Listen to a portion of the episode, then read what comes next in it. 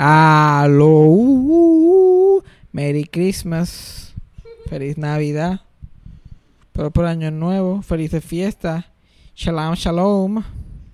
Porque tú sabes, mucha gente de diferentes creencias que nos siguen, porque esto, esto es una cosa global. Pues estamos en Navidad y no tengo nada que promocionar. So, solamente tengo que decir que yo me atrevo a postar chavo, que yo soy el único podcast que se jode en Navidad. El único podcast en Puerto Rico. ¿Cuántos podcasts ha tirado Chente esta semana? ¿Mm? ¿Cuántos podcasts ha tirado Cristina Sánchez? ¿Mm? Quiero que me busquen siempre el lunes. Siempre el lunes se tiró un capitulito la semana de Navidad. Eso es lo que yo quiero saber. Yo sé que nosotros estamos aquí. And we're doing it, goddammit. Now, is it good? Ya esos son otros veinte pesos. No me llames a mí para esa pendeja. Pero por lo menos hablamos de Navidad, hablamos de lo que significa para nosotros. Ya Jaira se entera de una tragedia bien grande que sacudió a la comunidad latina. So, yo creo que vamos a dejar el podcast que hable por sí mismo. Jaira, play the thing. Eso fue sarcasmo. Fue lo único que había. Eso fue sarcasmo. Lo escucho todos los días. Eso fue sarcasmo. En el trabajo tú tranquilo. Eso fue sarcasmo. Con Fabián Castillo. Bueno, aquí estamos. Navidades. Trabajando para ustedes. Me imagino que todos. Yo me atrevo a mostrar que todos los demás podcasts se fueron de vacaciones. Todos los demás podcasts. Ay, no vamos a hacer. Yo, estoy hablando de ti, Cristina Sánchez. Yo esperaba más de ti. Probablemente digo, ah, coge una semanita. Cogemos una semanita porque es Navidad. Yeah. No, aquí no nos cogemos semana. Estamos aquí metidos todo el tiempo. Ya se te entró la esencia de Walter. ¿Por qué? No, porque sabes que Cristina no va a postear uno. Yeah, yo lo sé, porque, porque yo me lo imagino. Toda la gente, se, todo el mundo se va de vacaciones esta semana. uh. Yo me lo imagino, porque ellos no van. Ellos tienen vida, pero como nosotros no tenemos vida... Cierto es. Nosotros hacemos el podcast. No, pero como quiera quieren que hagamos dos a la semana, tres, todos los días. Como quiera, con todo y eso que nosotros no fallamos ahí a las seis de la mañana, todos los días. Un fucking podcast. Ahora que la mayoría hacen una mierda, ya esos son otros veinte pesos. Ahí tú tienes que ir con el departamento, con otro departamento. Exacto. Nosotros solamente garantizamos un podcast sale los lunes. Que si es bueno, que si no es bueno, ya esos otros veinte pesos. Yeah, yeah. Exacto, pero eso de Navidad y copa, yo no tengo nada. Yo literal voy a pasar las Navidades trabajando y cada solo. Año, ¿verdad? Todos los años trabajando yeah. Porque los estacionamientos no cierran y se ponen loca, solamente se ponen peores los días feriados. Uf. Y ahí me toca trabajar el veinticuatro, el veinticinco, el tre- el treinta y uno, el uno, el día de Reyes. Estoy trabajando y mi familia está en el carajo viejo. Yeah. Yo este año no trabajo en Navidad por primera vez. ¿Estás trabajando ahora? ¿No estás aquí trabajando? Estoy aquí trabajando, pero tú me entiendes. Pero es porque no tengo trabajo, honestamente. Exacto, pero estás, estás, estás querida, porque por lo menos puedes irte de vacaciones en Navidad, puedes ir a ver a tu familia. Entonces, yo sí. Tengo parte de mi familia allá en, en Mayagüez y la otra parte la tengo allá casi toda en Florida. Mm. En Florida, en Orlando. Tengo entre Orlando, Clearwater, que es el otro sitio. Mm. Que ya, ya, este, Orlando, ya eso es Puerto Rico. Yeah. Por eso, que a mí la gente, mi familia me dice que me mude para allá. Mi familia que vive allá siempre está, que me quiere que yo me mude para allá. Yeah, yeah. Eh, no, chacho, si ya esto es Puerto Rico. Y yo, pero menos ganas. Que me, que, si, si no tenía ganas, menos ganas tengo de que están haciendo otro Puerto Rico. Es este y no sirve, imagínate otro más. Como que el experimento no funcionó. Eso de tener muchos puertorriqueños juntos, eso no funciona. Traten de esparcirse un poquito más. Ya, y entonces ya en Orlando hay cabalgata. Yeah. Ya, porque es la gente más cafre del mundo. ¿No? Yeah. Entonces como que yo, vamos para Orlando. Ahora hice para Orlando y será la gente, toda la gente que yo conozco, como que de mi, de mi edad, de mi, de mi generación, que están viviendo en Orlando ahora, like, uff.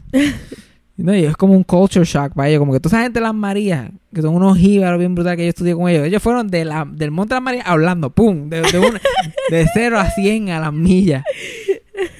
Ahora, chacho, ahora, se creen que, ahora se creen que son gente porque viven en Orlando. ¿Tú crees que van a hacer las máscaras en Orlando?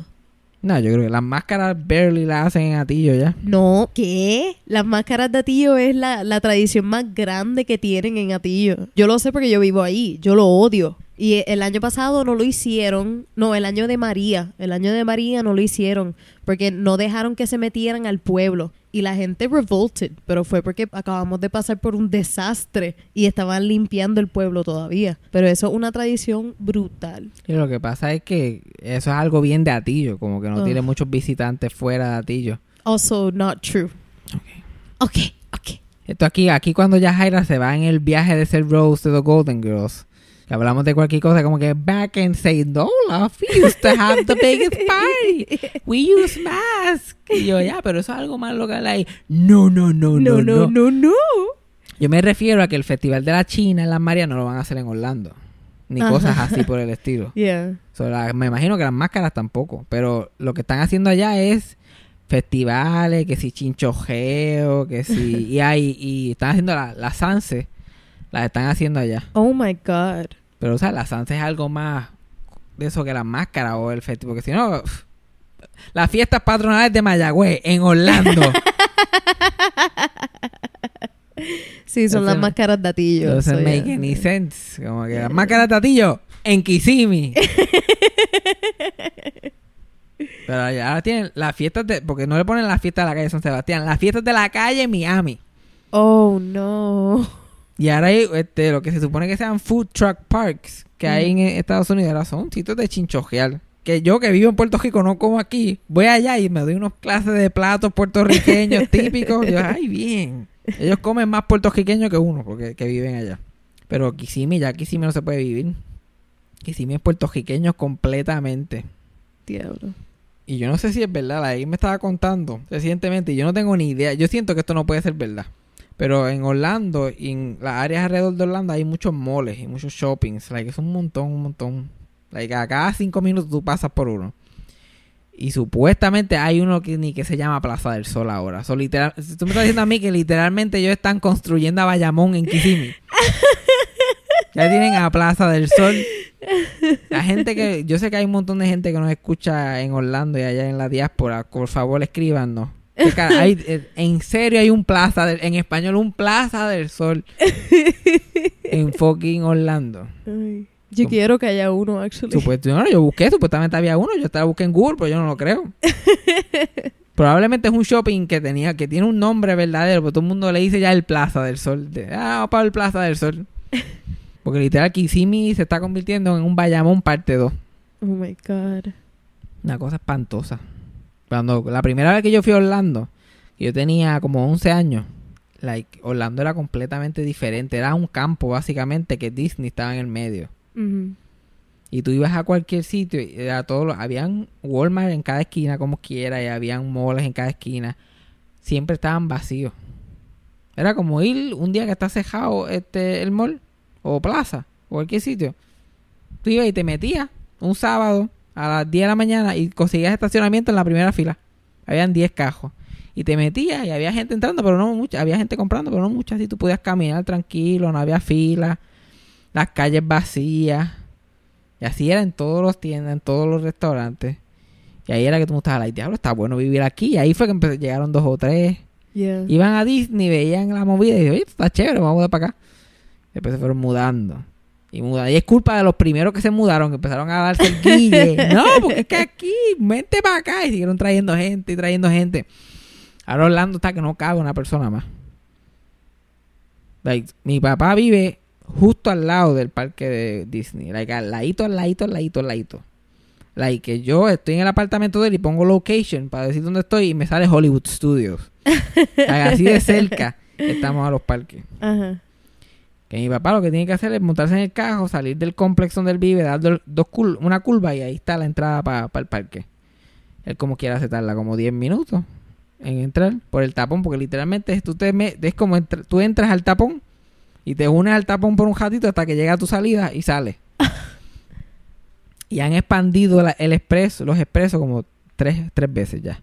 Oh my God. La añaden cajiles, como quiera está lleno, la añaden cajiles más, como quiera se llena.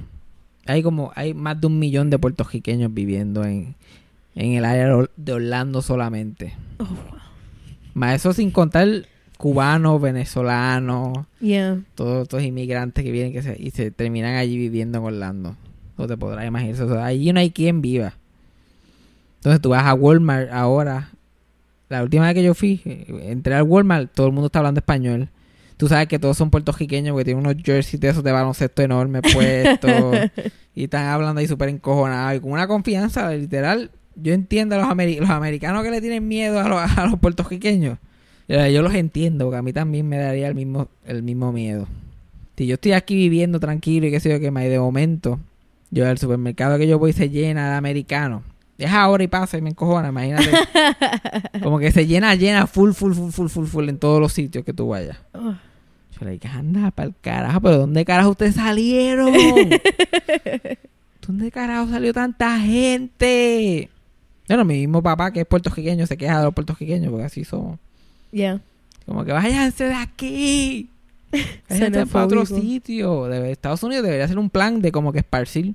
Yeah. Está bien que estén aquí en Estados Unidos, pero mira, vamos a poner cien en un pueblo, cien en el otro, cien en el otro, y así sucesivamente. Eso fue la primera vez que yo fui a Orlando, fue en el dos mil seis, y después volví en el dos mil once, y como que, oh, mira, como que aquí hay algo raro aquí. Hay como que más gente aquí, entonces volví en el dos mil trece, y yo, like, anda, para el carajo, ¿qué está pasando aquí? Volví, este año volví unos días, y ahí fue que yo oficialmente dije, esto se jodió. Aquí no cabe una persona más. El tapón es insufrible. Y todo es... Todo está a treinta y cinco minutos o más por el tapón. Todos oh, los wow. sitios que tú vas. Like, y tú vas a comer algo. Tú vas a la panadería. Y, y pe, a lo mejor la gente no se impresione con eso, pero para Jaira y para mí, que vivimos en Santurce y que estamos acostumbrados a, a literalmente todo está a cruzar la calle o yeah. a cinco minutos. Yeah. Y aquí al lado, como que de, cambi- de ir a eso... A mi papá, que vive en un sitio, en un sitio céntrico, como quiera se tarda un montón. A mí lo que me molesta es la idea del tráfico. Una cosa que yo detesto porque me da tanta ansiedad de la gente tirándose encima de uno. Uh-huh. Y eso de la idea de que lo único que tú guías es tráfico. Todo es bumper a bumper. Bumper a bumper. Tu papá entra tú a tráfico. Tienes que meter bumper a bumper hasta que sale así. Tiene que cambiarse de carril, como cinco carriles. Todo lo que guía a tu padre es tráfico. Eso para mí es... No, lo que guía a todo el mundo que vive allí. Horripilante.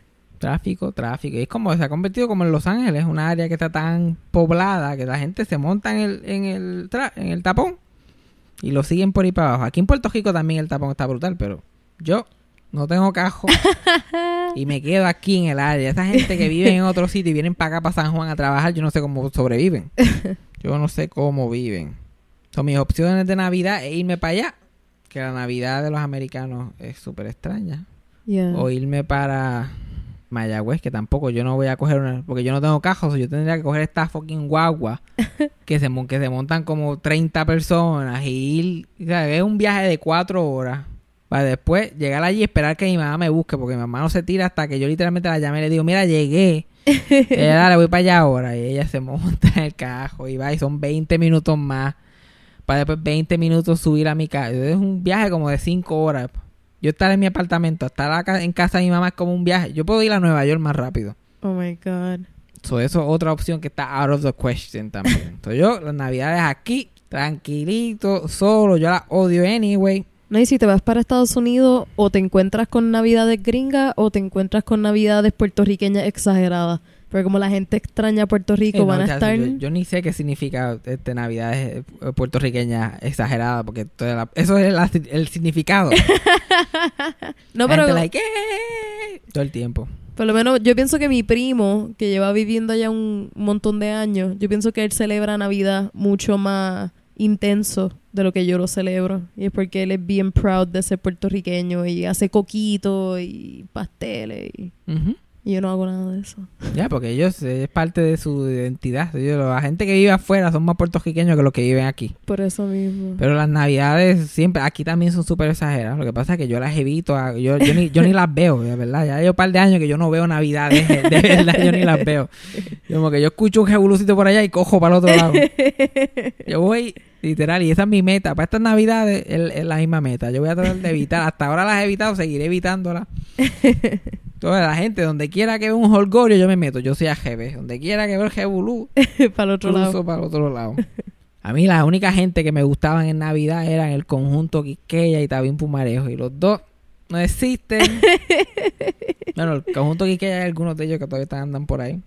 Si hacen una fiesta con el Conjunto Quisqueya Navidad, invítenme. Pero aparte de eso... Y que las Navidades puertorriqueñas se celebran y no tienen nada que ver con, con que je- nació Jesús, ni nada por el estilo. Yeah, yeah. Ya, y we, ni Santa Claus. No we're ni, past that exacto. point. Uno de los éxitos de Navidad más grandes que ha tenido Puerto Rico fue una canción que el Conjunto Quisqueya grabó junto a Tavín Pumarejo. Mm. Pero el Conjunto Quisqueya salía mucho en el show de las doce y Tavín tenía un segmento en el show de las doce. Y Tavín era súper gracioso y era un cantante jíbaro aquí de Puerto Rico, pero no pegaba un disco ni para el carajo. Y se pasaba protestando por eso en el show todo el tiempo. Siempre estaba hablando de que tenía un warehouse de tres mil discos en su casa y voy a tirar otro disco nada para comprarlo yo mismo porque nadie, los discos de él siempre fracasaban. Oh my God. Y el Conjunto Quisqueya estaba súper pegado, súper pegado, especialmente en Navidad. So, él seguía insistiendo, ah, vamos a hacer algo, vamos a hacer... Y eventualmente el Conjunto Quisqueya dice, vamos a hacer algo, nos inventamos algo. Y se inventaron un disco que fue el, el palo más grande de la Navidad de ese año y del próximo. Yeah. Y no tenía nada que ver con Navidad. Se llamaba La Finquita. Ok. Que era, y la canción se da que, de que Tavín iba a casa de una viuda uh-huh. a talarle la finquita. Oh, ok. Y toda la canción es doble sentido. No me digas. Eso es así, ya era. Eso oh. es así.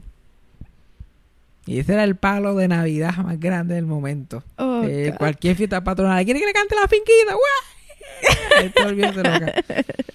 Fue un mega, mega palo. Después te hicieron La Finquita dos, La Finquita tres, La Finquita Regresa.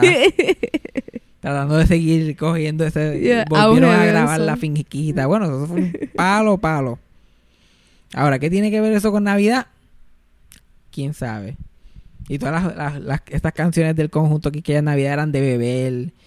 Y de bebimos, y que, que no hay vasos para tanta gente, no hay camas para tanta gente. La gente bebe, siempre hay gente bebiendo, gente jodiendo, gente haciendo la vida imposible. Yeah. ¿Cuál es la, cuál era la canción esa? Hay una, yo creo que era el Gran Combo, que tenía una canción de Navidad, que era como que no hay, no hay, no hay cama para tanta gente.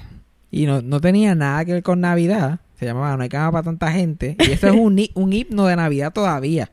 Todavía tú lo escuchas en cualquier fiesta. Yeah. Y a mí siempre me gusta, si yo estoy, si, si, si, si estoy jodido en una fiesta de Navidad, porque no tengo más remedio, y estoy ahí de mal humor, y no te ponen esa canción, yo siempre me empiezo a reír y hago conversación con la persona más cerca que tenga de la canción. Y hago siempre el mismo comentario. Todo el mundo en esa canción está muerto. Yo como que, no hay nada para si esa gente, nadie va a llegarle a esa gente. Y todo el mundo se aleja de mí. Y yo, en casa de Tavín, vamos a empezar porque Tavín se murió. Lo digan para casa de Tavín, no hay break. Para casa de Tavín. ¿Y quién, ¿Y quién va? Johnny El Men. Vamos a buscar cuándo fue que se murió Johnny El Men. Ya vaya. dos mil once. ¿Y qué? ¿Y qué? ¿Quién va para allá? Fulano, pues si se está muriendo en un asilo. Y pobre, porque la, la canción es como que, ah, que si Johnny El Men, que si Eddie Miró, que si Paquito Cordero, que si Celia Cruz, que si... Sí, de, para... toda la, de toda la gente que yo acabo de mencionar, ¿cuál está viva? Ya, Jaira, si tú crees. Celia Cruz. No. ¿No? Celia Cruz está más muerta que... Está más muerta que... Que, que Johnny El Men. Que Papín el de Gia. De muchacho, está más muerta que el Papín el de Gia. Frases de eso fue Salcambo. Que, dime los nombres otra vez. Ok, vamos a ver. Vamos a ver. Tavín Pumarejo, Johnny El Men, Eddie Miró, Celia Cruz. A ver, un quinto nombre. ¿Cuál fue el quinto último nombre que yo dije? No me acuerdo. Paquito pero... Cordero fue el otro. ¿Either es Paquito o Eddie Miró? Eddie Miró. Ahí está Eddie Miró. No, no, Juan es Pedro. Ya yo dije que los primeros otros dos estaban muertos. Y yo te dije Celia, ¿verdad? Exacto. Y no es Juan. Es o el que te, te tardaste en decir... O el que ya dijiste que ya... Que no estoy ¿verdad? Segura si está vivo o está muerto. ¿Verdad? Ay, Dios Cacho, pero mío. Tú pensabas que Celia Cruz está viva. Celia Cruz se murió hace rato. ¿Cuándo se murió Celia? dos mil tres. ¿Cómo dice Celia? My English is not very good looking. En el dos mil tres nada más se murió. Eso fue los otros días. Los otros días. Por poco la cachamos. Un poquito más. La tecnología de podcast no, ha, no había existido, pero por po poquito más y hablamos un podcast que se llama Celia Cruz. Yo tenía, ¿cuánto? ¿Nueve años? Sí. Ya era, tenía ocho. Ocho. Más o menos con esta misma voz. Y pues se murió Celia Cruz. Estaba leyendo en el periódico porque es el año dos mil tres. Mi padre tiene que estar escuchando esto tan decepcionado. No, él apagó, él apagó el podcast ya. Y él, y él como que, ¿cuál de estos está ahí? Y él, uh, uh, y él Celia ahí, Cruz. Y, oh, y él, mío, I can't. A mí lo que me encanta es que papi tiene toda la confianza en mí. So, papi lo más probable estaba pensando como que Jaira sabe que Eddie miró. Jaira sabe. Jaira, y de momento digo Celia y él, ay. ay y es ay, peor de lo que él se imaginaba. Él, ay, bien santa. Porque hasta yo me sorprendí. Yo pensaba que ella, Celia Cruz, eso es un fácil. No. Eso, porque ya hemos hablado de Celia Cruz ya antes. Y ya como que, Celia Cruz. Yo fui para el go-to name que se me parecía. Yo sé. Lo único que ella se acordó que yo había mencionado. Porque los demás... Yo ¿Quién? escuché Celia Cruz. Pero sí, Eddie Miró, entonces. Eddie Miró, ya. Yeah. Eddie Miró está vivo. Ahora, los músculos de su cuello no pueden decir lo mismo. ¿Has visto? Bueno, si no sabes quién, no me imagino no la, no la has visto. Yo como que tú has visto a Eddie Miró últimamente. A explicarte. Y a la gente que no se ha enterado todavía, Eddie Miró tiene una condición ahora que salió en una entrevista recientemente que tiene la cabeza guindando. Y allá ya Jaira sacó el teléfono a buscar Eddie Miró, cabeza guindando. No, primero quería ver si he visto a Eddie Miró antes. Pues he escuchado el nombre tantas veces. Yo te lo he enseñado. Lo tuviste que haber visto algún día, pero no. Oh my God. ¿Qué pasó? Me acuerdo quién es, pero fue que. ¿Te salió la cabeza? Me cogió desprevenida la primera foto que vi. ¿Tú no has visto a Eddie Miró? No, no, mira, mira, mira. Te quitaron el show de las doce. Por eso. Yo me acuerdo de este. Este Eddie. Este que yo me acuerdo. El Eddie del dos mil cinco. El del dos mil cinco, el que yo me acuerdo. Ese es el que, ese es el que se acuerda a Ita Medina también, la esposa. Ese es el que ella trata de acordar cuando le está aguantando la cabeza mientras se afeita. Entonces la gente es tan cabrona porque Eddie Miró tiene ochenta y pico de años ya. Uh-huh. Entonces tiene esa condición y qué sé yo, pero who cares? Like, él ya, ya, está ya, viejo. Ya él vivió la vida que iba a vivir. No yeah. es como una tragedia. Pues a todo el mundo le llegan sus achaques y este fue el que le tocó. Pero cuando se sienta, él puede mover la cabeza bien. O sea, él puede mover la cabeza normal. Cuando se levanta, su cabeza cae y está mirando al piso. Oh. Pero, y, pero, entonces la gente se entera de esta noticia y que sí que me van a entrevistarlo. ¿Cómo tú crees que lo entrevistaron? ¿Parado o sentado? ¡Ay, no! Porque son tan huele bicho. Y encontraste una foto. Y encontré una foto. Son, son tan huele bicho que el, el huele bicho de Leo Fernández, que ese es otro que se va a morir ahorita. Y no es por viejo.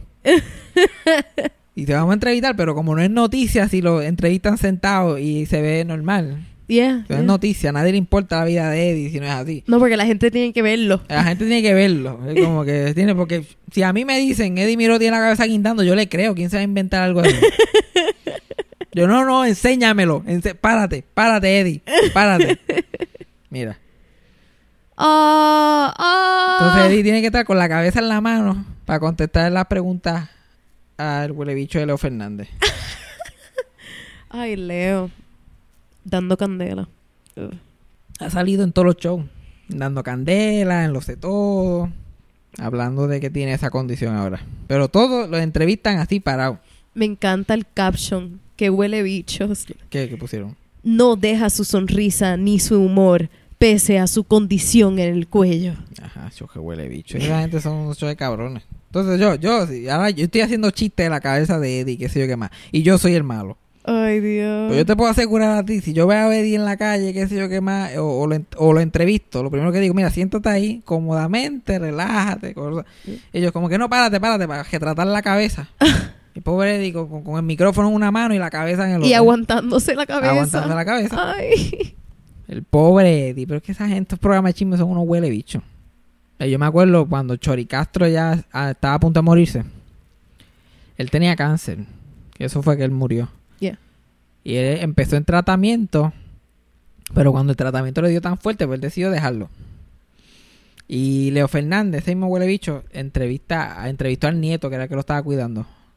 Y le pregunta como que... Ay, esta actitud de chismó... Estos chismólogos que tienen esta actitud tan estúpida.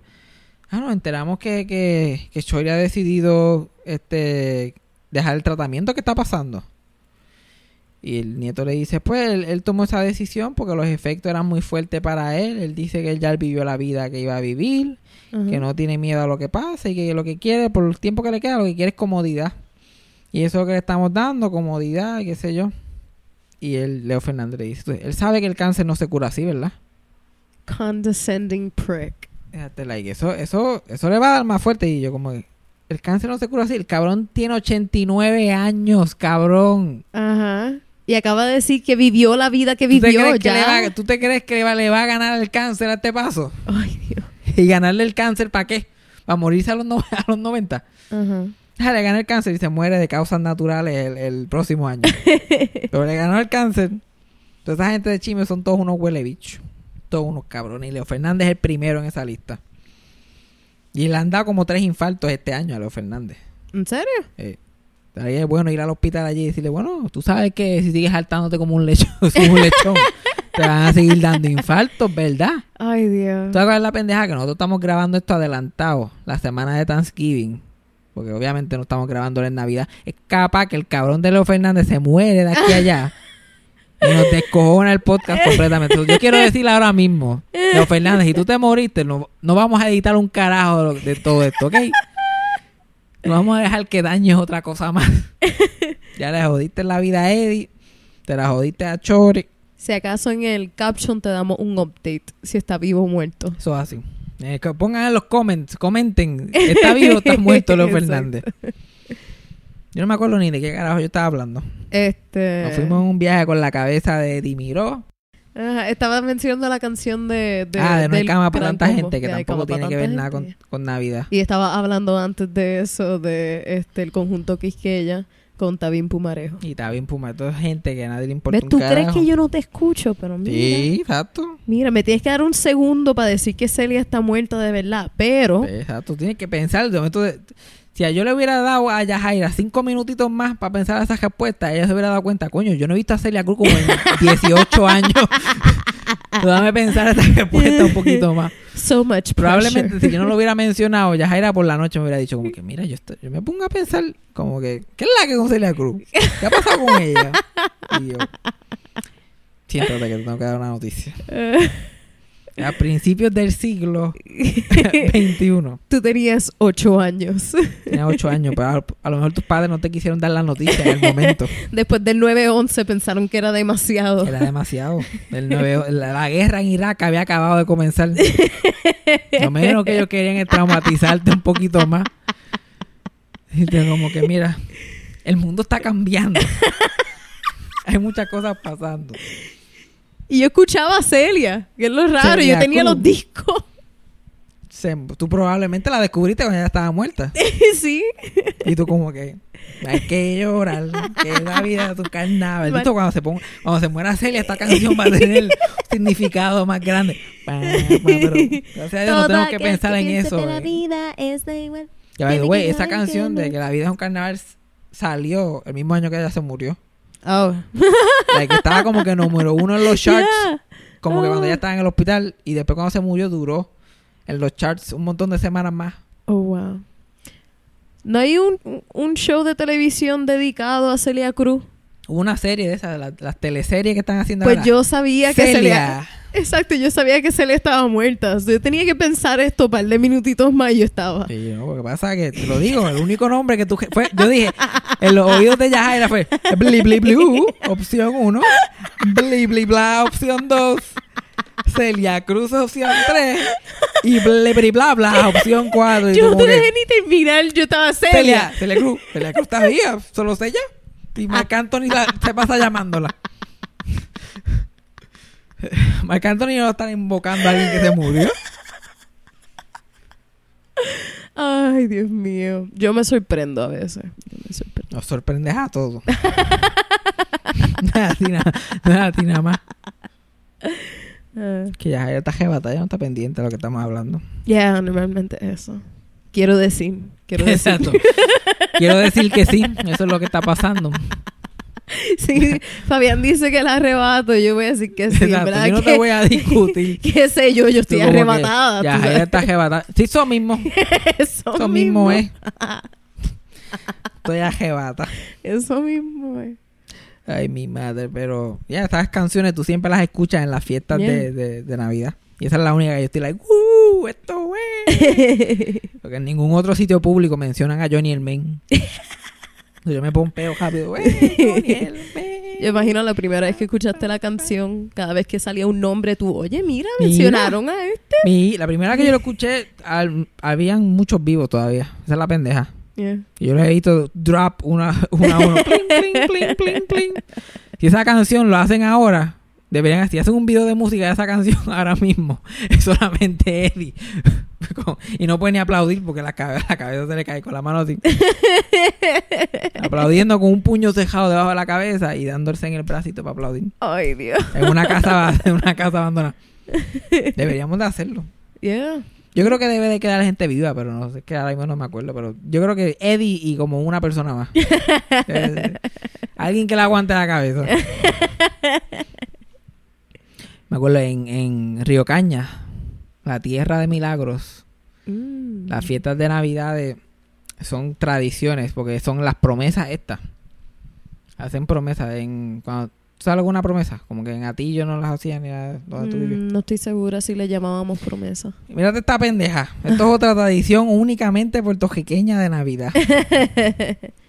Le hacían promesas a los reyes, que casi siempre a los reyes. A los Reyes Magos, qué sé yo, a, o a cualquier otra figura que está ahí en el de eso de religión, por algo. Es como que si mi madre se cura de cáncer, voy a hacer esta promesa a los reyes. Y le hacían promesa a los reyes. Si yo sobrevivo esto que me está pasando ahora, esta operación que voy a tener, una promesa a los reyes. Y adivina cuál es la promesa. ¿Cuál? La promesa es que todas las navidades van a hacer un fiestón enorme en su casa. Y le llaman una promesa. Yo te iba a decir ah. que a, yo conozco a gente que ha hecho lo de la promesa, pero en el caso de ellos es un sacrificio gigante por algo, como por ejemplo subir una cuesta, rodillas. Ajá, pero eso lo hacen eso, es, eso lo hacen normalmente en Semana Santa, pero las promesas de Navidad son fiestas. Son unas fiestas, siempre son fiestas. En mi vida lo escuchaba. Yo voy a hacer una fiesta bien hijeputa, voy a poner matar un lechón, poner una lavada, voy a poner contratar a la orquesta, van a haber carpas al frente de mi casa. Esos son or- promesas. Y la promesa más, una de la, la promesa más espectacular de Río Caña era de Paco Martorell. Paco Martorell se tiraba. Se, bueno, que mi tía, mi, mi tía no la teníamos que amajarla a, a la mesa de la comida para que se mantuviera por lo menos un ratito el veinticuatro con nosotros antes de irse para allá. Era como, ay, me voy, me voy. ¿Para qué hace Paco? Eh, eh, eh. Está ahí, siempre estaba eh, mirando la puerta. Mirando la puerta. Y, y hacían unos clases de rumbones en la casa de Paco Martorell por décadas y décadas y décadas, todos los años, todos los años.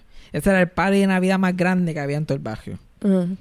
Y, y Paco Martorell es un tipo interesante porque él es también él, una de las únicas personas en Río Cañas que desapareció. Estuvo desaparecido tres días antes que lo encontraran. Y todo el mundo pensaba que se había muerto. Y lo que le había pasado es que el tipo era viejo, pero un viejo que tenía como mil años y le estaba cogiendo caballos. Y se cayó del caballo. Y el caballo llegó solo a la casa. Y ellos como que, mira, ¿dónde está Paco? Y los buscaron por dos o tres días. Estaba en el mismo bajanco. Tuvo tres días en el mismo bajanco donde se cayó. Oh. Y él se cayó por el bajanco, jodó. Y ahí mismo se quedó tres días. Y yo no sé si es porque no podía o la agendía que tenía que tener. Porque era un bojachón. Uh-huh. Pero so, pues, a, a lo mejor está, el, el tipo estaba tan alcoholizado. Que es como, como un pickle en, un, en una jarra. Como que nada le puede afectar. Yeah. Entonces, literal, lo encontraron. Lo encontraron como si nada. Yo creo que pues... Yo creo que de eso era la promesa. Ahora que lo estoy pensando. Yo creo que lo encontraron. Y él estaba hasta afeitado. Todo, como que normal. Así, como si se hubiera caído quince minutos antes. Y yo como que... Vamos a hacer una promesa. Seguir bebiendo alcohol. Y esa, y esa fiesta siguió, siguió, siguió. Y cuando yo era, ya yo era chiquito, Paco Martorell tenía como ochenta años. Ajá. Pero ellos seguían la fiesta, y seguían la fiesta, y seguían la fiesta, y seguían la fiesta. Y llegó el punto que nadie veía a Paco Martorell. Como que la fiesta se seguía haciendo, y yo llegaba y decía, ¿dónde está Paco? Ajá. Y me decía, como que se joda, qué sé yo. Ping, bailando. Todo el mundo bailando y nadie. Pero nadie se, pero las fiestas de, la promesa de Paco Martorell, ¿dónde él está? Y ahí yo empecé a pensar que había una conspiración bien grande. Porque la última vez que yo vi a Paco Martorell, él estaba en una silla juega con un tanque de oxígeno bailando. O sea, había alguien, una muchacha bailando así en la silla alrededor de él y él bailando con ella. con, con un tanque de oxígeno y en la silla de ruedas hecho canto. Ajá. Y yo como que... Esto fue hace ocho años atrás. ¿Dónde está Paco Martorell? Y yo con la... No, no, toma, ¿quieres, ¿quieres asopado? Y yo, no, no, no, no, no. ¿Dónde carajo está Paco Martorell aquí? Y empecé a pensar que había una conspiración enorme, como que él se había muerto. Como la gente pensaba antes de Fidel Castro, que, el, que, el, que la, yeah. di- la dictadura siguió, pero Fidel sí. nadie lo veía. Yeah. Todo el mundo, Fidel se murió, lo que pasa es que no lo quieren decir. Porque si lo dicen, Cuba se convierte en Estado. Y una mierda así. Así yo pensaba que era la... la, la... Yo tuve años pensando esa pendeja. Yo, Ese fue el impacto que te dejó Paco. Ajá, yo estaba seguro que Paco se había muerto y lo tenían encejado en el freezer para seguir haciendo promesas. Oh, wow. Pero después, eventualmente, la, la promesa de Paco Martorell se mudó para el pueblo y empezaron a hacer la fiesta en el pueblo. Dios mío. Porque Paco Martorell tenía que estar en el pueblo por los tanques de oxígeno, era más fácil. Ahí yo dije, ah, ok. Ahí fue como que, ok, está viva, para, para, a menos que eso sea una excusa para ir al pueblo, para mover la fiesta al pueblo. Pero finalmente, hace como dos años, se murió Paco Martorell. Eso duró Lo bastante. Primer, ah, cabrón, tenía que tener como cien años. Diablo. Eso ya se jodió la promesa, por fin. Se acabó. Cuando mi tía se enteró, lo único que pensó fue en la promesa. Ah. Ay, la fiesta, ¿qué yo voy a hacer en Navidad? Sentarme con mi familia, compartir. Las Navidades son básicamente una ridiculez. Yo desde chiquito, yo sabía que la Navidad era una ridiculez. Especialmente por lo de Santa Claus. Ya, por culpa de mi mamá, yo creí en Santa Claus hasta los cuatro años.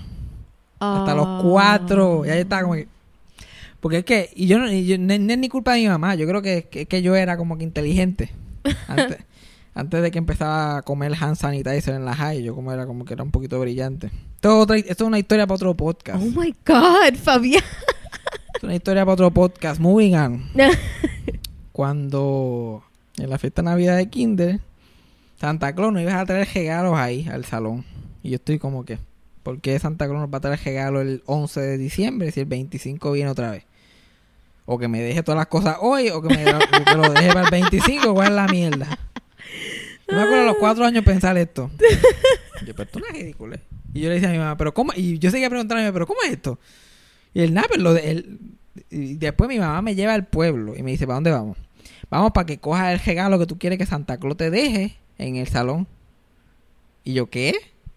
Y yo, vamos para que tú cojas el regalo. Ah, yo voy a escoger lo que Santa Claus me va a traer. Y así. Y ella como que, ¿qué tú quieres? Esto, esto, esto. Y yo como que, ah, me gusta esto. Y ella lo coge. Y va para la caja a comprar. Y yo como que, ¿para dónde tú llevas okay, eso? Ok, tu mamá, ya eso es otra cosa, cabrón. ¿Para, para, para tú llevas eso? Y ella como que, para comprarlo. Para dejarlo en el cajo. Para que los duendes de Santa Claus lo busquen en el cajo. Y yo, ¿pero para qué tanto protocolo? ¿Cuál es la burocracia que tiene de Santa Claus? Y ella, eso es todo uniones. No te metas en eso. Tú eres muy chiquito. Eso todo es unión. Como que él no lo puede comprar, pero nadie lo puede, te lo puede dar a ti. Es, un, es una pendeja. Entonces tú me estás diciendo a mí que tú vas a comprar que lo vas a dejar en el cajo. Los duendes lo van a buscar y llevárselo para el Polo Norte, que es un cojonal. Dejarlo allí para traerlo. Y decirle, mira, Santa Claus, el once tú tienes que ir a la, al kindergarten de tal y tal sitio a las dos de la tarde a entregar este, este y este regalo. Y él, dale, pónmelo ahí, apúntamelo. ¿Dónde es? En Balboa, Mayagüez. Ok, vamos para allá. Y yo, yo me hacía toda esta película. Yo como, esto está... Seems like a huge waste of time. Ay, fallaste. Y, es, y, ese, y ese día yo abro el regalo y yo, like... Yo, pero qué ridículo. Y yo, esto es lo mismo que tú me... Entonces ya, literal, ya a los cinco años yo estaba like, esto tiene que ser embuste porque esto es demasiado estúpido. Pero mi, mi mamá era así cada jato. Mi mamá era como que, ah, voy a hablar con los... Voy a ir a hablar con Santa Claus. Y después llegaba con los regalos en el baúl. Y ah, no, Santa Claus los va a buscar después. Ay, Dios mío. Era una, era, y era una mezcla. Era como que ella o iba a hablar con Santa Claus o lo compraba para que él se lo llevara. Había muchos sistemas para yeah, que Santa Claus. Yeah. Entonces yo no entendía la inconsistencia de Santa Claus en cuestión de regalos. Uh-huh. Porque tú sabes que en, eh, aquí en Puerto Rico, Santa Claus deja en, en la casa de uno, pero también en casa de los abuelos y casa de los tíos normalmente. Por lo menos a mí, como que todos los tíos tenían un regalito, qué sé yo qué más. So, Santa Claus tenía esta costumbre de dejarme un regalo bien cabrón en mi casa. y después ir dejándome mierdita de casa en casa. Mierdita que yo no quería. Era como que el regalo más cabrón del mundo en casa de... de en mi casa, donde yo vivía. En casa de, de Socojo, que era mi abuela paterna, era el regalo segundo cabrón. Entonces, en casa de mi abuela Milagro, él me dejaba cinco pesos. Y yo estaba como que... Entonces, él me dejó, él me, vamos a suponer, él me dejó un iPhone en casa, me dejó una tablet en casa de Socojo, y aquí sacó la cartera, sacó el wallet y dejó un billete de diez. Y yo ya me estoy quedando sin idea. Entonces, en casa de mi otro tío me dejó un, un set de checkers de tres pesos. Yo como que aquí como que es algo raro. O si no, se cambiaban, porque era como que un set de familiares me compraban para Santa Claus. Y después otro set era para Reyes. Yeah, yeah. Entonces, mi mamá para Reyes siempre nos compraba mierdita. Siempre era como que bobería. Como que para Reyes. Ella como que Santa Claus que trae lo bueno. Los Reyes son pobres. Los Reyes ya no hay bonos, o los Reyes son pobres, los Reyes lo que dan son boberitas. Y mi mamá siempre nos regalaba cosas, eran cosas buenas que nos gustaban, pero eran, no eran muy baratas, eran boberías. Como yo me acuerdo, uno de los mejores regalos de Reyes que, que yo me acuerdo abrir el día de Reyes era este unos audífonos violetas. Me acuerdo que los míos eran violetas y los de mi hermano eran amarillos. Y eran unos audífonos radio. Unos audífonos con una antenita por el lado y cogían A M y F M. Esa era la forma que yo escuchaba mu- música. Oh. Yo como que, diablo, yo puedo escuchar música cuando yo quiera. Y tenía que esperar que pusieran la canción que me gustaba. ya mismo, ya mismo, ya mismo. Mira, estoy escuchando la canción de Hillary Duff. En Reyes siempre eran cosas musicales, porque también una vez en Reyes me regalaron mi primer C D player. Con el C D de Hillary Duff. Oh. Y eso era, yo me acuerdo que tú andabas con ese C D player, pero no lo movieras, no lo podías mover. No, el sonido que hacía cuando lo movía. Sí, cuando la can- y la canción paraba. Sí. Tú tenías que poner, que tener la mano así como si fuera una bandeja. Y estar como... Let the rain fall down. Tú no podías estar ni en el cajo con el C D player, porque cogías un boquete y me tocaba, eh, se jodió. Se jodió, pero no, pero estábamos satisfechos. No como estos nenes hoy en día ahora, que se le va el wifi un minuto y forman un escándalo. yo Pero fíjate, yo estuve un tiempo que yo pensaba que Santa Claus no existía, pero creían los reyes. Porque como yo también era como que me estaba bien metido en la religión, yeah. Mi familia me tenía bien católico cuando era chiquito, pues yo estaba como que, ok, Santa Claus es una estupidez, pero los reyes, yo creo que hay algo aquí con los reyes. Y me pasó algo que como que me voló la cabeza y me dijo, like, anda, para cara, yo creo que esto de los reyes es verdad. Yo estuve como dos o tres años como que yo creo que esta pendeja de los reyes es verdad. Porque me acuerdo que para reyes un día yo me quedé en casa de, de casa de mi abuela Socojo y mi abuelo. Me quedé con ellos. Y al frente de la casa de ellos había un patiecito que tenía unos columpios para nosotros. Nosotros usábamos para jugar. Al frente de ese, pues yo me quedé la noche y qué sé yo qué más. Y saqué hierba de ese mismo patiecito mm. y lo puse en la caja. Yo lo puse debajo de la cama de mi abuela, me acosté, papá. Cuando me levanté, yo no sé qué había pasado, pero habían tres plastas de mierda en el patio. En el patio donde está el columpio. Y yo me levanté, yo miro así, yo... Abuelita, abuela, mira, mira. ¿Ya qué? Mira, los reyes vinieron y los camellos cagaron ahí. Y yo bien emocionado, like, ah, ya a punto de sacarme una foto con, con la plata. Tú hay evidencia, tú. Y yo, like, guau. Y mi abuela meándose de la risa de lo morón que era su nieto. Y yo con tanta ilusión. Y yo, oh my God, los reyes, los camellos, los world famous camellos, decidieron cagar al frente de la casa de nosotros. Oye, no cagaron mucho, para toda la hierba que han comido, le hice un poquito. Yo te estoy diciendo cosas que de verdad yo di, me acuerdo de decir, pero mira, cagaron un poco, porque tú sabes que y mi abuelo mirándome como, Dios mío, este tipo, este nene va a ser una decepción tan grande. Y mientras yo estoy diciendo eso, hay cinco pejos caminando para el frente de, de los vecinos, caminando para el frente de la calle. Yo, diablo, esto está súper brutal. Yo nunca pensé. Y entonces llegó mi mamá y mi papá, ya mira, mamá, mira, ¿tú ves eso que está ahí? Reyes Magos. Y me voy cogiendo a jugar. Y mi abuela como, yo creo que el hijo tuyo me dio... perdió la mente. Pero pues, pero tuve mi propia versión de ilusión. Ese fue el único momento de ilusión navideña que yo tuve en mi vida. ay. Mis papás eran bien buenos con Navidad. La, el Reyes Magos lo dejaban más para la iglesia. Pero a mí mi problema fue que yo realmente creía en Santa Claus. Porque te digo, mis padres estaban on point con todo. Y ellos... Yo creo que era un Celia Cruz situation. No, no, tú no, no, no, tú no habías pensado mucho en lo, en lo no, que estaba no, pasando. No, mi hermano me lo dañó. Como a los ocho años. Mi hermano me dijo, ah, ¿tú crees que Santa Claus es verdadero? Y él cogió y abrió el closet donde estaban todos los regalos empacados. Y yo mirando el closet y yo, ¡no! Tu hermano huele... No. Tu hermano huele bicho al fin. Él con diez, probablemente con diez años. diez años, ya. Como que, pff, yo soy bien adulto que llegué a esto. ¿Tú sabes cuántito de Santa Claus? ¡Pukiti! Yo soy súper grande y tú like... Él, ¡yo soy grande! Ya perdió el punto completo de este experimento. ¿Qué? Porque él... To, todo esto... Yo pienso que no te estaba haciendo la maldad. Todo era como que, mira, mami, qué cabrón yo estoy. Yo descubrí esta conspiración y jepu... Probablemente él lo descubrió tres minutos antes de decírtelo a ti. Él descubrió esta conspiración enorme que estaba sucediendo. Él siempre se lo sospechaba, pero no tenía evidencia.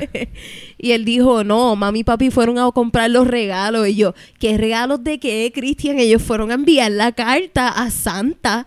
Y Cristian como que la... Hubiera sido yo, yo, no, no, no, no. Ella fue a comprar los regalos para dárselos a Santa allí mismo en el mall. O si no, lo pone en el cajo para que ella lo busque. Y entonces deje uno en kinder y el otro me lo da aquí. Y, los, y, a, y a mi tío le da una mierda. Y a mi, y a mi abuela se lo envía por A T H móvil. Ay, Puerto Rico. Ay, Dios. Las navidades más mierda. Tengo que decir, la más larga del mundo. La más larga. Ay, Dios. Ay, Dios. Pero vamos a hacer las gotitas del saber con alguna de mis películas favoritas de Navidad. Mis películas favoritas de Navidad. Ese es el jingle. Mis... películas favoritas en la vida. Mi. Ok, ya. Estamos bien. Me quedé sin aire. Tratando de pensar. La mía, la, la número uno, la top. Y es una estupidez porque no es ni mejor que la otra que voy a mencionar. Pero esta película es... Esto fue, para mí lo más grande de Navidad es el especial de televisión Santa Claus is Coming to Town. Mm. Que es de estos especiales que son así como que en plasticina, que no eran en plasticina, pero que son stop motion. Yeah. Y todo esto yo lo descubrí después, pero like, los que hacen las voces y toda la gente que sale son gente que después a mí me gustaba, como que cuando me hice más farandulero y, y sabía más de actores y que y eso, pues gente súper famosa. Pero a mí solamente me gustaba y mi mamá me las compró en V H S. En Navidad yo lo quemaba, lo quemaba, lo quemaba, lo quemaba. Y era la historia, es la historia de cómo Santa Claus... Como que, ¿cómo salió Santa Claus? Uh-huh. De dónde nació, quién lo crió, cómo, por qué ha dado los juguetes y todo eso. Y estaba la voz de Fred Astaire. Fred Astaire, que era lo que uh-huh. contaba la historia. Él era el cartero. ¿El narrador? Al principio es el narrador, uh-huh. que es como que el cartero que le hacen las preguntas. Y Santa Claus era Mickey Rooney, que yo no sé cómo yo no hablo de Mickey Rooney todavía, pero ese viejo ha hecho un mi- millón de cosas. Uh-huh. Y por ahí para abajo. Si tú me vas a decir ahora que todas estas personas se murieron de forma horrible, me va a dañar mi Navidad. No.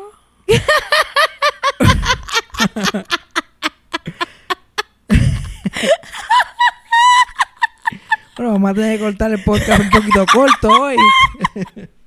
En verdad no te iba a hablar de la vida de cada uno de ellos, simplemente iba a hablar de la ah, película okay, un poco. Okay, okay, dale. Pero spoiler, Mickey Rooney no la pasó muy bien. Pero eso es otro podcast. Eso es otro podcast. Otra podcast. Uh-huh. Tú me mencionaste, me lo has mencionado muchas veces, que sí, es tu película, like, number one, es tu guilty pleasure de Navidad. Y la quemo, muchachos, la quemo para yeah. Navidad, la quemo porque la quemo. Y el, lo, lo más que me gusta es súper cortita. Dura cincuenta minutos. Like, sin anuncio, que eso es una bobería. El plot va a las millas. Como es cincuenta minutos, el plot va a las millas. Por alguna razón, las canciones se me pegaron de una forma que ya están ahí incrustadas en mi cerebro. Porque la ma- y la mayoría de las canciones no tienen nada que ver con Navidad. Veo aquí un tema repetitivo. Exacto. Ahí, aquí hay algo. Yo veo como un patrón, un patrón en tu forma de pensar, Fabián. Explícanos más sobre esto. Explícanos más, bueno, mi, maestro. Eh, mi canción favorita de Santa Claus is Coming to Town se llama Put One Foot in Front of the Other. Okay. Que no tiene nada que ver con Navidad, literalmente de caminar. Una canción sobre caminar.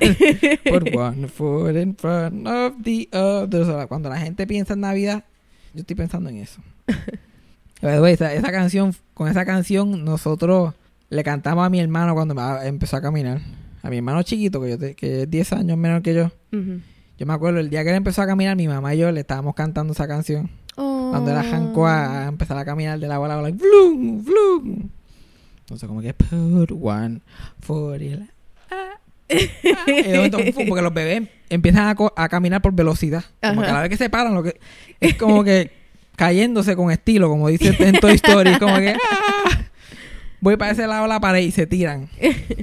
Y otra, mi segunda canción favorita de, de Santa Claus is Coming to Town es... Escucha cómo se llama esta. Porque aquí hay una historia interesante. When you sit on my lap today, a kiss for a toy is the price you pay. No. Yep. Y básicamente en esta escena, Santa Claus está diciendo a todos estos nenes que si se sientan en su falda, ah, lo único que tienen que hacer es darle un besito, ah, y él les da un juguete. Ah. Como que, if you sit on my lap today, aquí está the toy, it's the price you pay. When you sit on my left knee, don't be stingy, be prepared to pay. Because whenever you pay, y los nenes, whenever you pay, you give a little back, you give a little back. Así. Este, como que, give whoever you love, give whoever you love, get a little love back, a little love back, so give a little love. Eso era, esa era la canción. Y todos los nenes hacia alrededor de él cantando eso. No sé, porque yo relaciono esto con todo con el Me Too Movement. Ahora el Me Too Movement me hace sentido. Todo era lo que nos enseñaban en nuestra crianza y es como que, oh my God. Pues interesantemente esa canción la editaron de la, del airing. Oh, ¿sí? No. Ahora cuando dan, cuando dan la película en los veinticinco días de Navidad, de antes era A B C Family, ahora Freeform. Yeah. No enseñan esa parte. Uh. La cortan completamente. Ellos dicen que es por anuncio. Qué curioso. No, pues para meter más anuncios. Ah, ok. No es nada más, no es nada más siniestro ni nada por el estilo. Segunda película de Navidad. Es una película dirigida por Ron Howard y protagonizada por Jim Carrey. The Grinch. The Very Grinch good. Es la historia de mi vida, básicamente. So, para mí es un clásico. Y la gente pensará que yo estoy haciendo un chiste cuando digo es la historia de mi vida. Pero ese flashback sin de cuando era chiquito, yo no lo puedo ni ver. Loco, sí. Yo no lo puedo ni ver porque me acuerda tanto algo que realmente pasó. Uh-uh. Que yo todavía estoy like, anda pa'l carajo. ¿Cómo esto es posible que esta película haya pegado esto tan y tan cabrónmente? Uh-huh. Y lo lindo es que cuando esa película salió, eso, eso fue lo que me había pasado reciente. Eso, tú pensabas que te estaban velando. Yo, me estaban velando, literal. Ay, Dios mío, a ver, yo puedo ver el flashback, yo puedo ver la historia del Grinch, parte de ella, cuando él llega, la crían las dos hermanas, esa, qué sé yo qué más. Pero cuando empiezan a sonar Christmas of Love, oh, y él empieza a decir, oh, Marta, oh, Christmas, y empieza ahí a, a vestirse y a preparar ay, el juguetito. Dios mío. Y yo like, ay, skip, skip. Esa es la parte que deberían de editar de la televisión. Cuando... Yo tengo un detalle de The Grinch, actually. Cuéntame un detalle. Durante la filmación de la película, la vestimenta era extremadamente pesada. El maquillaje y la cantidad de horas que él tenía que estar para maquillarse.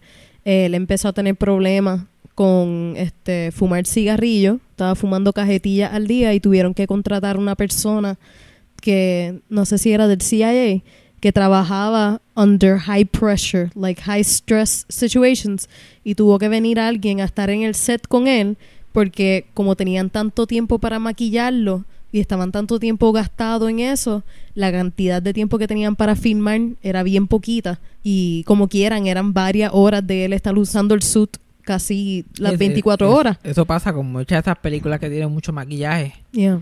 Que la gente dice, ay, esta gente se gana esos millones por hacer esa bobería. Pero cuando tú haces un, una película con ese tipo de maquillaje, son seis horas de maquillaje antes de empezar el día de grabar. Y eso tú empiezas a grabar a las siete, ocho de la mañana. Sí, so, so, tienes que estar so, ahí desde la una sí, a la dos. Pero a veces, depende de lo que sea, pues lo yeah. modifican. Pero seis horas, a veces son ocho horas de maquillaje. Yeah. Para después, lo que casi siempre se convierte en doce horas. De filmación. De filmación, que es una cosa sí. asquerosa. Me imagino que Jim Carrey estaba a punto de pegarse un tiro. Sí, le tenían una mesa aparte siempre disponible, que tenía cigarrillos siempre, y la persona del, de, que estaba ahí siempre estaba pendiente a él durante la filmación. No fue mucho tiempo que filmaron, de mi entendido fue como dos meses que estuvieron filmando las escenas de él o algo así, y por eso fue que él, él logró terminar la película, pero él a mitad de película por poco se, se quita. Él seguía diciendo do it for the kids. Eso es lo que él seguía diciendo, do it for the kids, do it for the kids. Ay, que súper buena esa película. Él sabía que era una película que iba a ser bien buena, que iba a ser un clásico. Uh-huh. Pero, uff, yo no sabía. Después de estar ese mal humor y estar todo jodido, tenés que ser gracioso y actuar y enseñar todas estas emociones. Uh-huh. Pero esa película es súper, súper buena, súper graciosa. Además de ese flashback scene, es súper graciosa. Uh-huh. Y tiene un elenco súper bueno. Me, me no... encanta el diálogo. Ajá, like, todo la película es... Like, yo la veo todavía y digo, like, wow, like, esta película es mejor, cada vez mejor de lo que yo me recordaba. Si no fuera por ese flashback. Película también, favorita. Pero ese flashback también lo contamos en otro podcast. Yeah. Tercera película de Navidad favorita. Mickey's Once Upon a Christmas. No. Mi tercera película favorita es... White Christmas. Oh. Que es un musical, es básicamente un musical. Yeah. No se olvida de la mierda de Navidad y pone a ver el musical, como que gente bailando y pendeja. Like, pip, pip, pip. Que en ese musical que está en Netflix, altamente recomendado. Ellos, todos ellos también tuvieron vidas trágicas, o no voy a entrar en eso. Ahora que los, me estoy recordando. No, en verdad, dos de los protagonistas son unos huele bichos. Oh. Bing Crosby y Danny Kaye son las dos de las personas más odiadas en el mundo del entretenimiento. Y este De, y una de las bailarinas tenía anorexia dura, pues, durante el tiempo que grabó la película. So, si tú ves, una de las protagonistas es súper, súper flaca. Y es que ella tenía anorexia para ese tiempo. Y en esa película, yo mencioné hace poco que en esa película enseñan, porque las dos protagonistas son hermanas. Y, y los dos protagonistas las conocen porque, porque el hermano de ella estuvo en el ejército con ellos. Y ellos piensan que ella, ellas dos van a ser bien feas, porque el hermano le decían Dogface. Era como que Dogface algo, porque era bien feo. Mm. Y la foto que usan en esa película es Alfalfa adulto. El, el nene que hacía ah, Alfalfa de yes. adulto. Tú lo mencionaste. Si tú ves esa película, en la cara le digo, oh, Dogface. Y yo es hablando de lo feo que ella es Alfalfa con veintitrés, veinticuatro años. Oh. El pobre, que era otro huele bicho también. Ajá. Uh-huh. Pues esa película está chévere. Otra cosa de esa película que es interesante, que yo siempre que la veo pienso en eso, es que una de las que está en la película, la película, la mayoría de la película se lleva, se lleva a cabo en un hotel, como un inn, un guest house, que la gente va en el campo.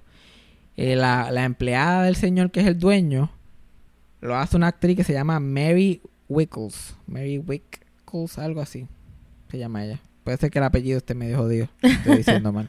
Vale. Pero ella es esta mujer que siempre tuvo la misma cara toda la vida. Uh-huh. Así que es bien reconocida. Y ella sale, esta película es del cincuenta y cuatro, cincuenta y cinco, por ahí. La cosa es que ella sale en Sister Act. Si tú ves la película de Sister Act con Whoopi Goldberg, ella es una de las monjas, una de las monjas prota- que está pra- protagonista de la película. ¿Cuál? Que sale mucho con ella. Era una de las monjas mayores, porque era una señora ya de ochenta y pico de años. ¿La que tenía la voz bien honda o una que tenía la voz bien clarita, bien alta? Ay, Dios. Vamos a tener que googlear. Vamos a tener que googlear. Búscate Mary Sister Act. Pues Mary Wicks. Si tú la buscas, la y su cara cuando es... Cuando era joven, es la misma cara de vieja que tiene en la película Sister Act. Ya. Yeah. So, saber que esa tipa trabajó con Whoopi Goldberg y con estos dos viejos... Ajá. Uh-huh. Que lleva un montón de años muerto, es bien extraño. Sí. Ella es la monja alta, que tiene la voz bien profunda, que siempre está gritando. Uh-huh. Si la buscas en Google, la vas a ver rápido, que tiene la misma cara de joven, la, tiene la misma cara de vieja. Se ve idéntica. Ella también salió en un montón de capítulos de los programas de Lucille Ball. Ella trabajaba mucho con Lucille Ball. So, en I Love Lucy, si tú ves la escena de ballet, que, que Lucy se queda estancada en un tubo de ballet, la, la, la maestra es ella. Oh my God. Y así me doy mucho. No solamente en I Love Lucy, como que I Love Lucy, The Lucy Show, Here's Lucy, todos estos shows que Lucille Ball tuvo, ella salía en muchos personajes. Cada vez que necesitaban una tipa para hacer cualquier bobería, era ella. Hey. Qué cool. Pero esas son mis best, los, mis tres cosas que para mí tú deberías de ver obligado en Navidad. Especialmente The Grinch, White Christmas, The Grinch y Santa Claus is Coming to Town. Mm. También mi- Mickey's Once Upon a Christmas me gusta mucho, que la mencionaste. Y la Twice Upon a Christmas es buena también. Hay muchas películas de Navidad buenas. Yeah. Mi favorita es la Twice Upon a Christmas. Pero es específicamente por la historia de Goofy con Max. Esa escena de por sí me encanta. Uh-huh. Ah, y la de, la de Pluto. La historia de Pluto es a bien mí nice. Se iba a decir yo, la historia de Pluto a mí me gusta mucho. Está bien nice. También hay que darle mención honorífica a National Lampoon's Christmas Vacation. A mí me encanta esa película. Esa película es el ejemplo perfecto de por qué a mí no me gustan las navidades. Mm. Porque es el papá pasándola mal todo el tiempo, tratando de complacer a todo el mundo para Navidad. Ese, este... Ay, no me digas el nombre. I can do this. El, que salía en Community. También, salía en Community. Chevy no. Chase. Chevy. Te dije que no me digas. Salía en Community. Chevy Chase. Ajá. No me digas. Es hay la única terminar, vez que, que me te... sé un nombre y hay no me te... dejaste. Es que tenía que, hay que sacar el podcast algún día. Ay, Dios. No podemos quedarnos aquí, sí, porque ustedes, ustedes lo editamos, pero yo, yo tenemos que estar aquí en lo que Jaira piensa el nombre. Esa película es buena, porque esa película es... Básicamente la película se trata de cómo la gente se hace expectativas para Navidad por sus recuerdos.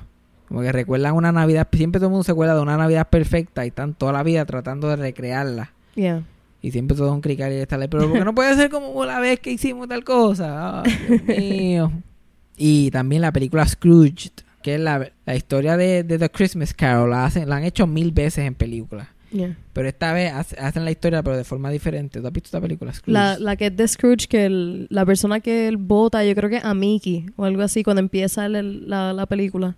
Ajá, pero esa con... es la versión de Disney. Ah, que, que ese, Miss, ese es Mickey's Christmas Carol, algo así. Yeah, Mickey's Christmas Carol. La película Carol. Scrooge es live action, es tal es Bill Murray. Y ah. Bill Murray es como que un ejecutivo de un canal yeah. durante Navidad y todo esto. Y él está haciendo un especial de Scrooge en vivo en televisión. Pero es una versión de todo esto. A él le pasa lo mismo que le pasa a Scrooge, pero en el mundo moderno, él siendo un ejecutivo de televisión. Yeah, yo me acuerdo. Ahí sí. Esa película es súper, súper, súper, súper, yeah. súper, súper, súper. A mí me gusta bueno. mucho la de la de Mickey's. Mickey's Christmas Carol. Porque, pero me gusta con... Él se llama Scrooge, ¿verdad? Scrooge McDuck. Ya, yeah, por eso me gusta mucho. Yeah. Scrooge McDuck. Esa película es buena. Es, se llama Mickey's Christmas Carol. Es del setenta y siete. Y es la, la primera vez que el voice actor de Mickey hace la voz de Mickey. La que lo castearon para ese papel. Porque Mickey ya tenía muchas voces, pero la tercera voz oficial de Mickey estrenó ahí. En Mickey's Christmas Carol en el setenta y siete hasta el dos mil nueve que él se murió. Uh-huh. Eso es lo, eso es lo interesante de esa peliculita. Qué, oh my God. Ah, fue que ese tipo Mickey Mouse siguió por ahí para abajo. ¿Ves qué bueno lo mencioné? Exacto. ¿Ves qué bueno que lo mencioné? ¿Quién era la primera voz de Mickey Mouse? Este, Walt Disney. Oh, ya Jaira tuvo razón ahí. Y eso no está ni editado, eso está ah, ahí ahí. ¡Pra! Eso fue ahí inmediatamente. A las millas. Eso no está editado. Eso no vamos a decir que lo editaste. No, en verdad ya lo dijo ahí inmediatamente. Sí, ¿y quién fue la segunda voz? La segunda voz no me acuerdo el nombre, ¿no? Creo que se llamaba Jimmy McDonald. Mm. Y después Wayne Owen. Y ahora es un tipo que se llama Brett. Brett algo. Mm. Me gustó este leer mucha información de Walt Disney de los comienzos de él. Porque lo, lo hice mucho para clase. Que empezó con cómics y eso. Hay que hablarle un día yeah. en podcast de Walt Disney... Y de lo interesante que era. Nazi lover, pero interesante. Ah, él no era un Nazi lover. El ok, problema, el pro, ok. El problema, Jew hater. El problema era otro. La gente dice, ah, lo odiaba a los judíos, que sí, pero es una cosa, es mucho más profundo que eso. Uh-huh.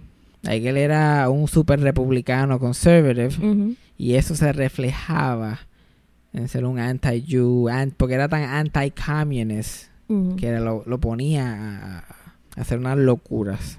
¿Él era racista? Él era racista, sí. Yeah.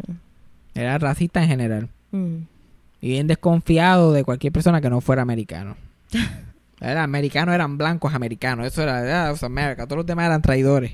Y cualquier persona que fuera liberal ya era comunista. Mm. Y él fue una parte esencial del Red Scare.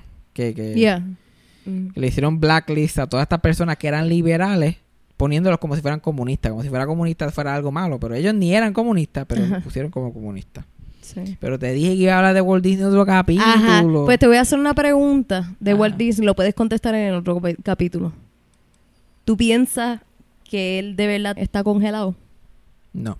Mm. Porque para qué van a congelar, congelar a un viejo que ya lo último, como quiera, no sabía qué carajo estaba haciendo anyway. ¿Sabes lo que yo pienso que pasó? ¿Qué? Pues yo pienso que sí lo congelaron. Pero para ese tiempo no se conocía que congelar un cuerpo no va a mantenerlo vivo para revivirlo después eventualmente. Y yo pienso que se murió y después ellos dijeron, pues, metí la pata. Pero esa tecnología existe para congelar a la gente. Mm. Pero para ese tiempo, cuando lo hicieron. Maybe no, tenía no sé. dinero. No, no, no estoy seguro, pero si, si había, aunque sea un poquito de la idea, pues... Yo creo que sí, fíjate. Yo creo que sí, ya existía eso. Pero... es una estupidez. Like, han, han congelado a mucha gente. Hay mucha gente congelada. Uh-huh. Like, hay un pelotero, que ahora mismo no me acuerdo el nombre. Él, literal, es by a fact. Lo, le congelaron. Le congelaron la cabeza, porque eso es lo que hacen. Le congelan la cabeza. Uh-huh. Para guardarla, para cuando tengan la tecnología para poder revivirlo, hacerlo, pero... Y creo que la cabeza de ese pelotero se cayó, congelada. Oh, my God. Pero ya, Jaira, esto es para otro podcast, Dios mío. Santo Dios, básicamente, para cejar el podcast. Si hemos aprendido algo de las Navidades, es no crees expectativas. Mm-hmm. Si te gusta la Navidad, pues disfrútala, trata de estar con tu familia o tus amigos. Si no puedes, pues chilea, pones a ver películas de Navidad y los llamas o qué sé yo. Pero no pongas expectativas a las Navidades porque te va a hacer la vida de cuadro. Uh-huh. No tratas de revivir. Vive en el momento. No son las Navidades, es diciembre. Cógelo con calma. No sientas la... Y porque tú ves a todo el mundo pasándola bien en Facebook, no significa que la estén pasando bien, créeme. Ajá, uh-huh. Literal. Y que tú chileas, pasa la chilling y piensa cómo puedes mejorar para el próximo año. Porque ya el año está acabando. Uno, uno se concentra, uno analiza, ok, ¿qué, qué pasó este año? ¿Y qué puedo hacer para hacer otro año diferente? Y pues lo tomas de un lado positivo. Así que disfruten sus Navidades. Yo espero que Leo Fernández no se haya muerto. Durante este, no porque me afecte de alguna forma. El podcast, tú sabes. Sí, es por el contenido. Contenido. El contenido. Y cojones me tiene que se muera Leo Fernández. Y con eso, podemos cerrar el podcast. Eso fue sarcasmo. Eso fue sarcasmo. Fabián Castillo. Eso fue Sarcasmo con Fabián Castillo. Producción, edición y tema musical por mí, Jaira del Mar. Co-creado por Freddy Alonso y escrito por Fabián Castillo con material adicional por Javier Carmenati. Síguenos en las redes. Yo soy Jaira del Mar en todas las redes sociales y pueden conseguir a Fabián como Fabián Castillo en Facebook y Fabián Castillo P R en Instagram. Gracias por escuchar. Hasta la próxima. Eso fue Sarcasmo.